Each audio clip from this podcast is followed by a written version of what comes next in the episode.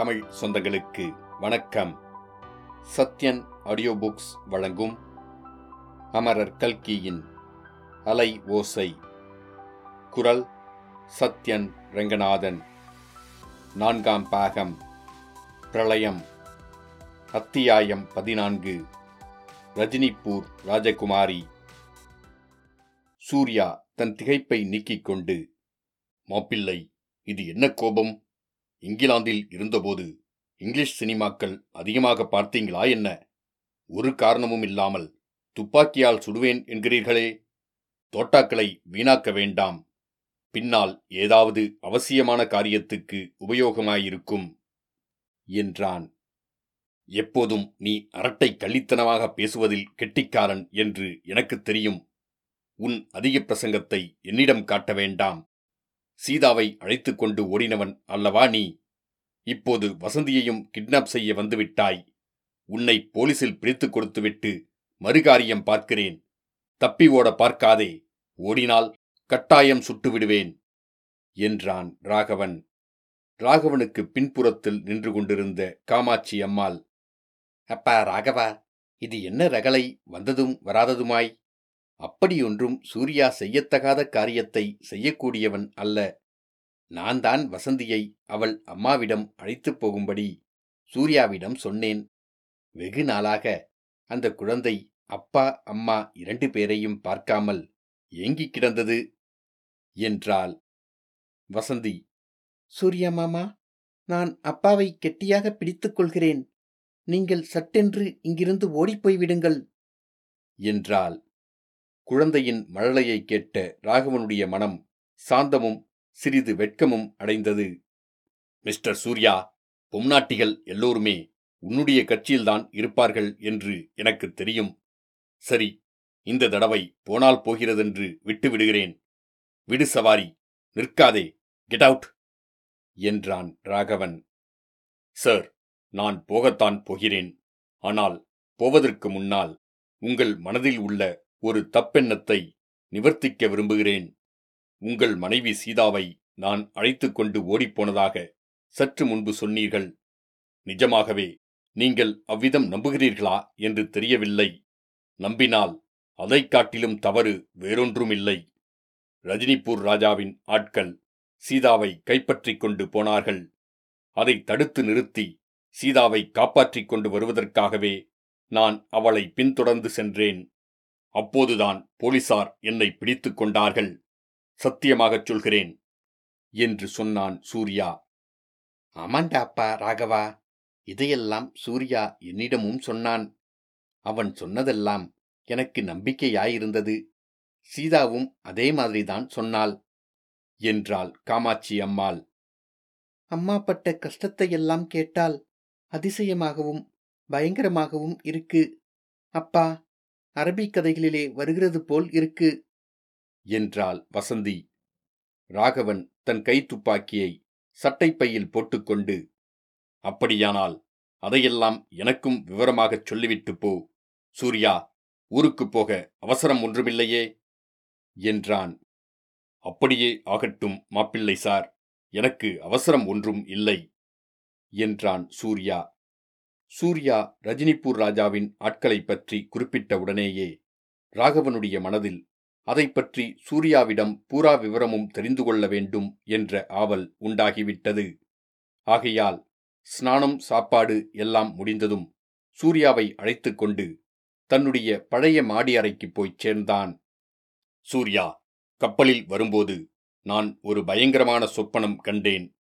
குழந்தை வசந்தி காணாமற் போய்விட்டது போலவும் அவளை தேடிக்கொண்டு நான் பூமியிலும் வானத்திலும் நீரிலும் நெருப்பிலும் புகையிலும் பனியிலும் ஓடி ஓடி அலைந்ததாகக் கண்டேன். குழந்தையின் குரல் மட்டுமே அப்பா அப்பா என்று பரிதாபமாக கேட்டுக்கொண்டிருந்தது ஆனால் அவள் இருக்கும் இடத்தை என்னால் கண்டுபிடிக்க முடியவில்லை. கனவு கலைந்து எழுந்ததும் இனி ஒரு நாளும் வசந்தியை விட்டு பிரிவதில்லை என்று சபதம் செய்து கொண்டேன். ஆகையினால்தான் நீ வசந்தியை அழைத்துப் போக வந்திருக்கிறாய் என்று கேள்விப்பட்டதும் எனக்கு அவ்வளவு கோபம் வந்தது. அதை நீ பொருட்படுத்த வேண்டாம் என்றான் ராகவன். மாப்பிள்ளை சார் கனவு காண்கிற விஷயத்தில் தாங்களும் தங்களுடைய மனைவியும் போட்டி போடுவீர்கள் போலிருக்கிறது. நாம் ஆக்ராவுக்கு போயிருந்தபோது அத்தங்கால் கனவு கண்டது பற்றிச் சொன்னது ஞாபகம் இருக்கிறதா?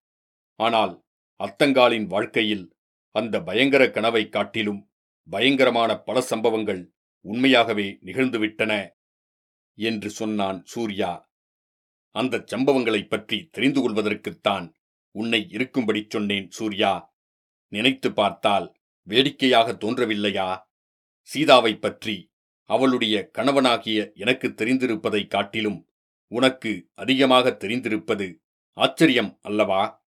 என்று ராகவன் குத்தலாக கேட்டான். ஆச்சரியமான விஷயந்தான். இல்லை என்று சொல்லவில்லை. சந்தர்ப்பங்கள் அப்படி ஏற்பட்டுவிட்டன. மேலும் நீங்கள் அனாவசியமாக என்னவெல்லாமோ சந்தேகப்பட்டு கொண்டு அத்தங்காலைப் பற்றி கவனியாமல் இருந்துவிட்டீர்கள். என்னுடைய சந்தேகங்கள் அவசியமா அனாவசியமா என்பதைப் பற்றி இப்போது சர்ச்சை வேண்டியதில்லை. ரஜினிபூர் ராஜாவின் ஆட்கள் உன் அத்தங்காலை பிடித்து கொண்டு போனார்கள் என்று ஒரு கதை சொன்னாயல்லவா அது கதையல்ல மிஸ்டர் ராகவன்.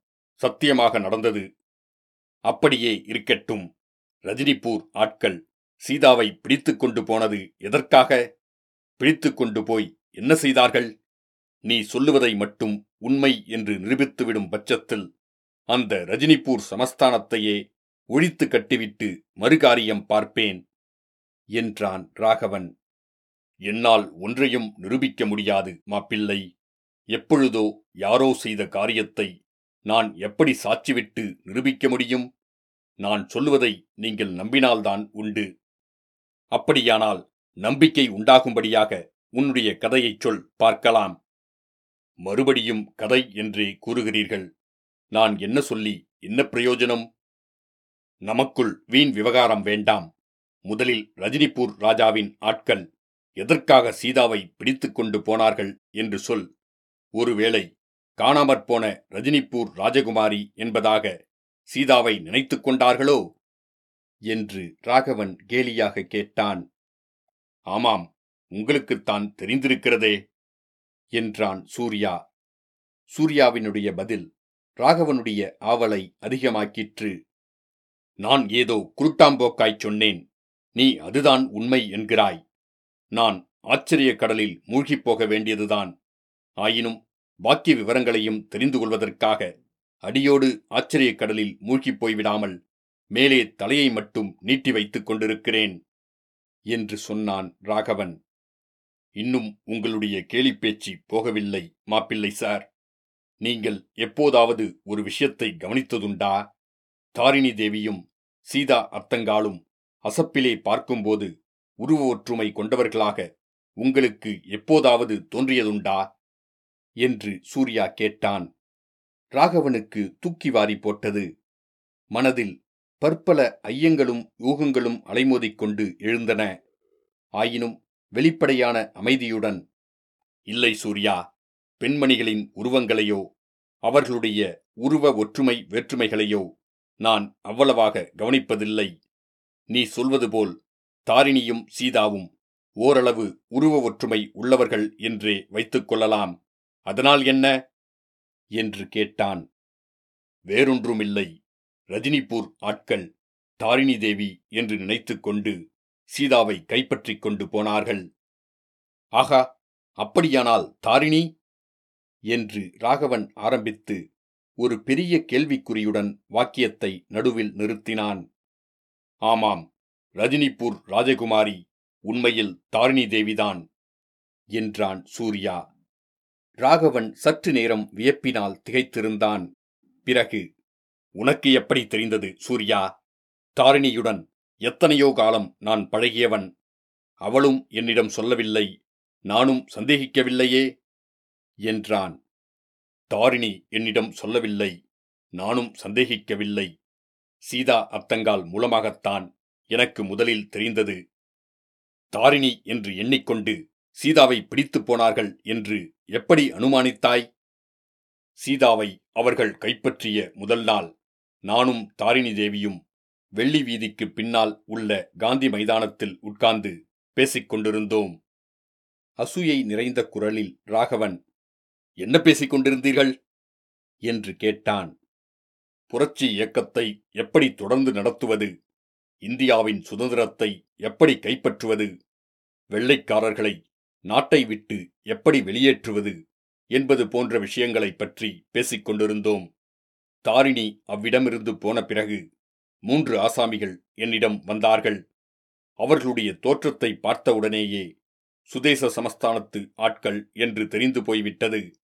தாரிணியை கைப்பற்றுவதற்கு நான் உதவி செய்தால் லட்சம் ரூபாய் கொடுப்பதாக அவர்கள் என்னிடம் சொன்னார்கள். அவர்களுடைய நோக்கம் என்னவென்பதை அப்போது நான் அறியவில்லை. சமஸ்தான ராஜாக்களின் வழக்கத்தையொட்டி துர்நோக்கம் கொண்டு தாரிணியை கொண்டு போக எண்ணுகிறார்கள் என்று எண்ணினேன். அவர்களை நன்றாக திட்டி அனுப்பினேன். மறுநாள் அதே காந்தி மைதானத்தில் ஏறக்குறைய அதே நேரத்தில் அதே இடத்தில் நானும் சீதா தங்காலும் உட்கார்ந்து பேசிக் கொண்டிருந்தோம் ஆகா! அப்படிச் சொல்லு. உத்தமியாகிய அத்தங்கா சீதா யாருக்கும் தெரியாமல் வீட்டை விட்டு கிளம்பி காந்தி மைதானத்திற்கு வந்தால் அல்லவா? எதற்காக? மாப்பிள்ளை நீங்கள் கோபித்துக் கொள்வதில்லை என்றால் உண்மையைச் சொல்லிவிடுகிறேன். நான் கோபித்துக் கொள்வதானால் பொய் சொல்வாயாக்கும்? சரி எப்படியானாலும் நிஜத்தைச் சொல்லிவிடுகிறேன். ராகவன் சற்று முன்னால் நீங்கள் என்னை போலீசாரிடம் பிடித்து கொடுத்து விடுவதாகச் சொன்னீர்கள். அப்படிச் செய்திருப்பின் ஒன்றும் மோசம் போயிருக்காது. ஆனால் முன்னொரு தடவை என்னை போலீசில் பிடித்துக் கொடுப்பதற்கு எல்லா ஏற்பாடுகளும் செய்திருந்தீர்கள். தங்கள் வீட்டைச் சுற்றி ரகசிய போலீஸ் சூழ்ந்திருக்க ஏற்பாடு செய்திருந்தீர்கள். அந்தச் சமயம் நான் கைதியாகியிருந்தால் புரட்சி இயக்கத்துக்கு பெருந்தீங்கு நேர்ந்திருக்கும். அவ்விதம் நேராமல் தங்கள் மனைவி சீதாதான் காப்பாற்றினாள். உங்கள் வீட்டுக்கு நான் வரவேண்டாம் என்று எனக்கு எச்சரிக்கை செய்வதற்காக காந்தி மைதானத்துக்கு வந்தால் சீதா தன்னை தேடி வந்தது பற்றிய முழு உண்மையையும் சூர்யா சொல்லவில்லை. பாதிதான் சொன்னான். அதுவே ராகவனுடைய மனதில் கொதிப்பை உண்டாக்க போதுமானதாயிருந்தது. ஆகா அந்த சண்டாளி அப்படியா செய்தால் இந்த காளிப்பயலை காப்பாற்றிக் கொடுப்பதில் அவளுக்கு ஏன் அத்தகைய சிரத்தை ஏற்பட்டது? என்று மனதிற்குள் எண்ணி பொறுமினான். வெளிப்படையாக சூர்யா ஒரு பெண் பிள்ளையின் பேச்சை நீ இவ்வளவு தூரம் நம்பக்கூடியவன் என்று நான் எண்ணவில்லை. நான் ஏதோ தமாஷாக பேசியதை உண்மை என்று நினைத்து கொண்டு வந்து உன்னிடம் ஏதோ உளறியிருக்கிறாள் என்றான். இருக்கலாம் மிஸ்டர் ராகவன். தமாஷாக கூட கெடுதலான காரியங்களைப் பற்றி பேசக்கூடாதென்று இதிலிருந்து ஏற்படுகிறது. உங்களுடைய தமாஷ் பேச்சிலிருந்து எவ்வளவு விபரீதங்கள் நேர்ந்துவிட்டன பாருங்கள் என்றான் சூர்யா. அந்த விபரீதங்களைப் பற்றிய விவரத்தை இன்னும் நீ எனக்கு சொல்லுகிற வழியாக இல்லை. அதை தெரிந்து கொள்வதற்கோ எனக்கு ஒரே பரபரப்பாயிருக்கிறது என்றான் ராகவன். நீங்கள் சொல்லும்படி விட்டால்தானே குறுக்கே ஏதாவது கேட்டுக்கொண்டே இருந்தால் எப்படி சொல்வது? சற்று மௌனமாக கேட்டால் எல்லாவற்றையும் சொல்லிவிடுகிறேன். சரி இதோ மௌனம் என்று சொல்லி ராகவன் கேலியாக தன் வாயை பொத்திக் கொண்டான். பிறகு சூர்யா சீதாவை தாரிணி என்று நினைத்துக்கொண்டு ரஜினிபூர் சமஸ்தானத்து ஆட்கள் கைப்பற்றிக் கொண்டு போனது முதல் சீதா கல்கத்தாவுக்கு வந்து சேர்ந்து கைதியானது வரையில் எல்லாவற்றையும் சுருக்கமாக கூறினான். ரஜினிபூர் ஆட்கள் செய்த தவறையே கல்கத்தா போலீஸ்காரர்களும் செய்தார்கள். சீதா அத்தங்காலை தாரிணி தேவி என்று கருதி பாதுகாப்புச் சட்டத்தின் கீழ் கைது செய்து சிறைக்கு அனுப்பினார்கள் என்று சூர்யா சொல்லி முடித்தான். இத்துடன் அத்தியாயம் பதினான்கு முடிவடைந்தது. மீண்டும் அத்தியாயம் பதினைந்தில் சந்திப்போம்.